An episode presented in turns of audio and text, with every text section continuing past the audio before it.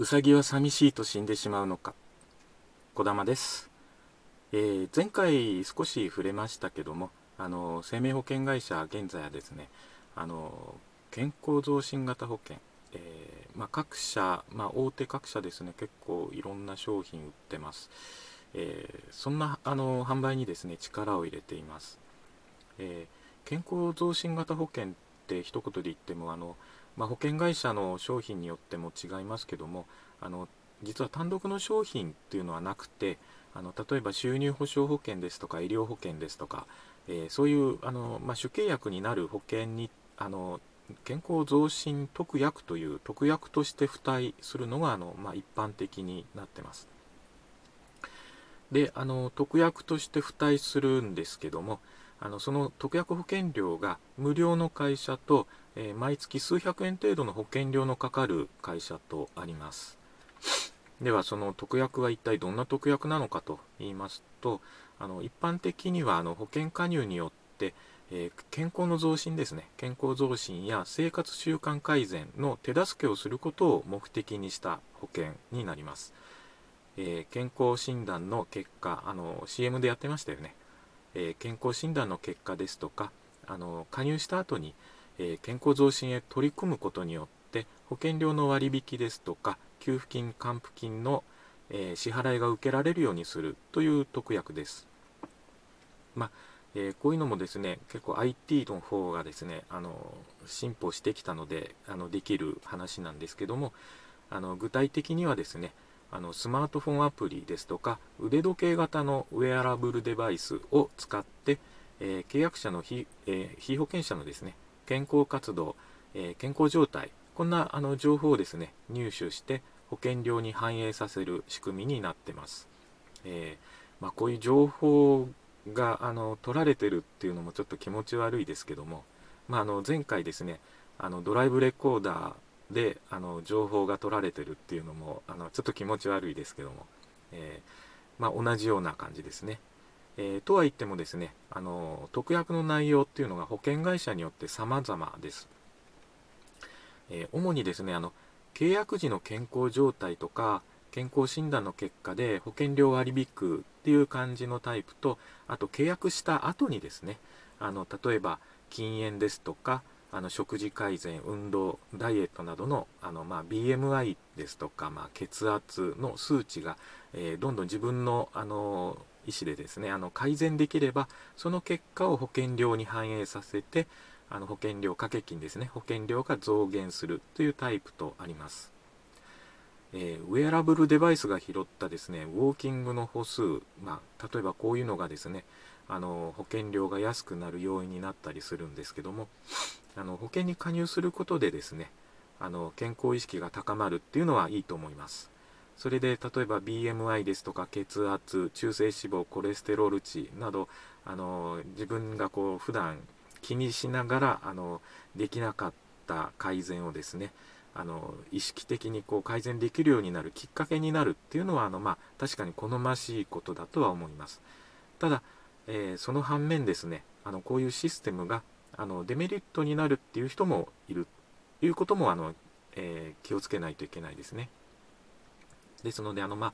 メリットになる人は検討してもいいですけどもあの一応デメリットになる場合もあるということもあの気につけ気をつけないといけないです、まあえー、まあ、全体的にこういうですねあの流れっていうのはあのリスク細分型っていう考え方があの根底にあります。あのまあ、だいぶ前ですけども自動車保険にも結構細分化してですねあのリスクのあの高い人にはあの高い保険料リスクのあの、まあ、低い人にはあの安い保険料ということであのどんどん細分化した時期がありましたですね。えー、こんこういう、まあ、細分化することによって保険会社はあの、まあ、良いまあ、自分たちによってま損害率の低いあのそういう有料なですね契約者をあの囲囲み入れるとかですねあの逆に言うともうあのリスクの高い人はあまり引き受けたがらないっていう意識の表れなのかなと思いますけどもそういうですねリスクのあるところから高い保険料を取るっていうことになりますよね。あの多分あの前提としてはですねあの相互扶助ということであの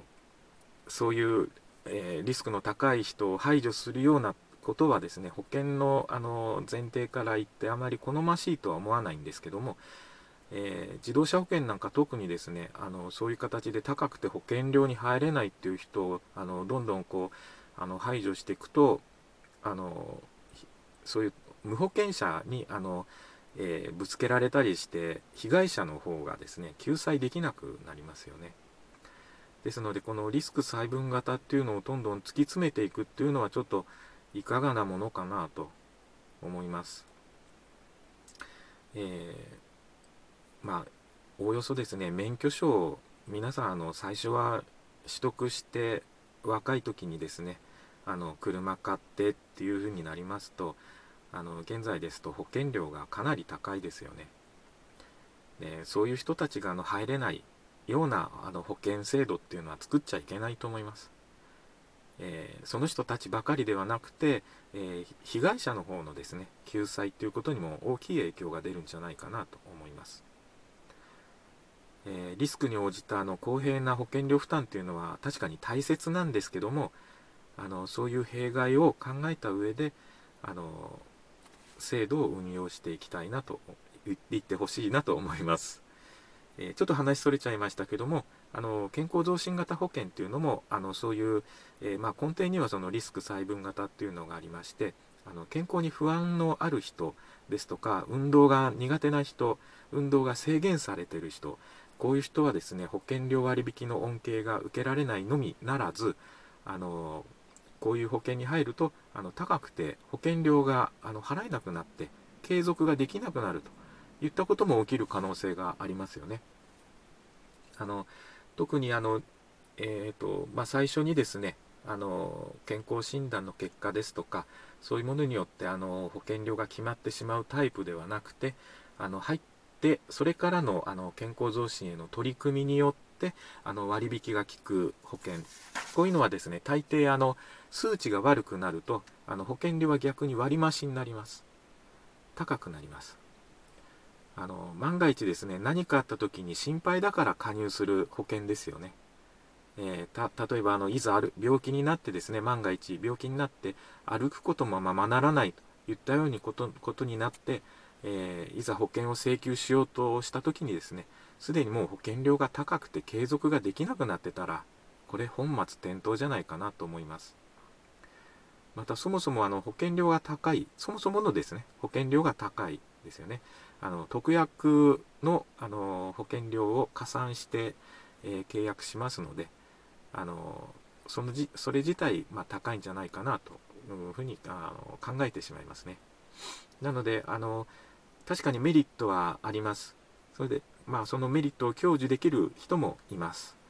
あのより健康的に生きることがこれによってあのできる加入することによってできるという人はいます。ただあの一応一方であの逆のデメリットですね。